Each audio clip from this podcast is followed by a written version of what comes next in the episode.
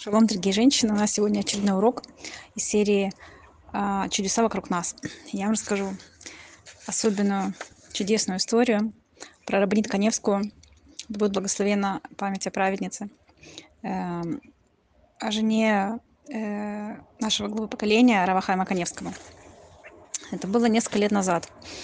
А, Рабанит Коневская рассказывает, что директор э, одной школы для девушек Э, из ЦФАТа попросила провести там э, цикл уроков про скромность э, в конце учебного года, да, перед тем, как девушки уходили на летние каникулы.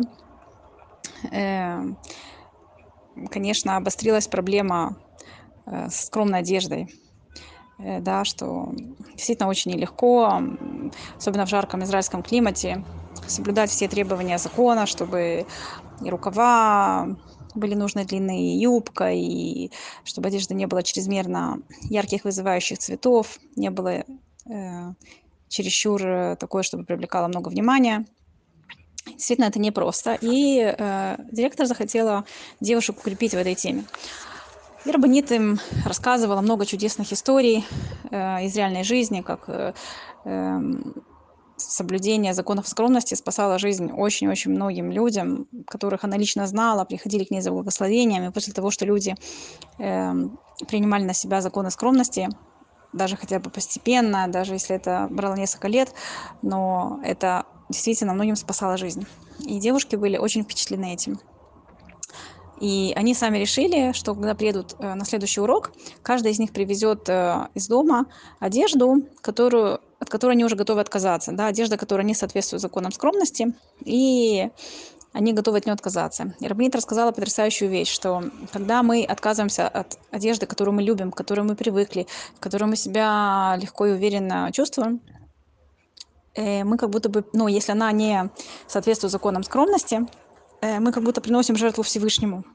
И, как известно, весь еврейский народ – это одно целое. И когда один еврей одевает э, тлин в Америке, это помогает солдату на поле боя в Израиле.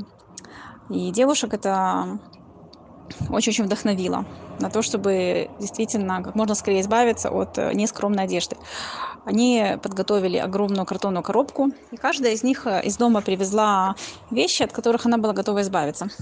И вот после очередного урока э, с э, каждая девушка по очереди кидала в эту коробку вещь, которую она привезла из дома. Это или короткие юбки, или какие-то э, маечки узенькие, или одежда чересчур обтягивающая, или короткая, или ярких цветов.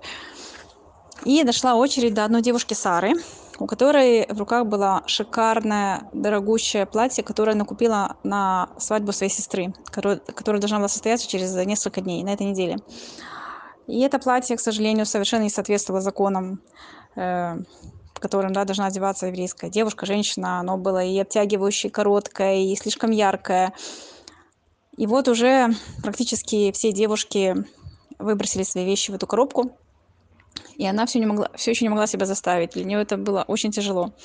И у нее еще оставалась короткая старая юбка, от которой ей было абсолютно легко избавиться. Она ее бросила в эту коробку, и как бы уже все, уже все э, вещи были э, сложены в эту коробку. Э, и девушки все смотрят на Сару, видя, что у нее еще осталась одна вещь. И вот она, у нее происходила такая очень тяжелая борьба в сердце. То есть, с одной стороны, ей было жалко, это было очень дорогое платье, и как она успеет за эти несколько дней, которые осталось до свадьбы, достать другое скромное, красивое платье. С другой стороны, она понимала, что она хочет, она чувствует, что правильнее именно принести э, в жертву Всевышнему то, что для нее именно более сложно, да, то, что именно э, э, для Всевышнего на самом деле будет более ценным, да, потому что награда, как известно, идет по усилиям. И вот я пришла действительно в голову мысль, что для того, чтобы показать Ашему, как она его любит, и как она ему благодарна вообще за всю жизнь, за все, что у нее было до сих пор, она таким резким движением э, выбросила это платье в коробку. И другая девушка ей говорит, Сара, ты что, это же, ты должна владеть это платье. И она говорит, ну и что? Я, я знаю, что я делаю, я уверена, что так правильно. И буквально, буквально в следующий момент открывается дверь, и заходит уборщица. А, и девушки, как бы у них было такое воодушевление очень сильное. они чувствовали, что они сделали что-то очень-очень важное для всего еврейского народа. И уборщица говорит, ой, я вижу, вы уже и так э, веселые, как бы вас не нужно, э, вам не нужно рассказывать новости. Вы знаете, что уже случилось. А, они говорят, нет, не знаем, расскажи. Что оказалось? Что э, в Хайфе возле огромного каньона, это был, я забыла сказать, это был день до Песаха. То есть вы себе представляете, что огромное количество людей приехали в этот каньон, э, закупить все, что нужно, да, принято на Песах, новую одежду для всей семьи, если есть возможность, конечно.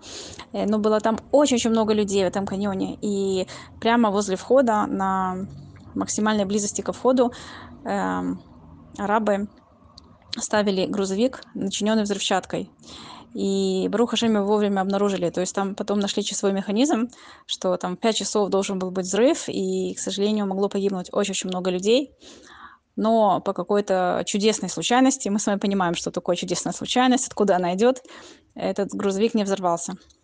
И это реально было чудо. Про это тогда написали в газетах. И э, Рабанит говорит девушке, я уверена, что ваш вклад, ваша жертва Всевышним была принята благосклонно и сохранили очень-очень много еврейских жизней. И надо не забывать, что скромность еврейской девушки – это наша корона, и давайте носить ее с достоинством. Всего самого, всем доброго.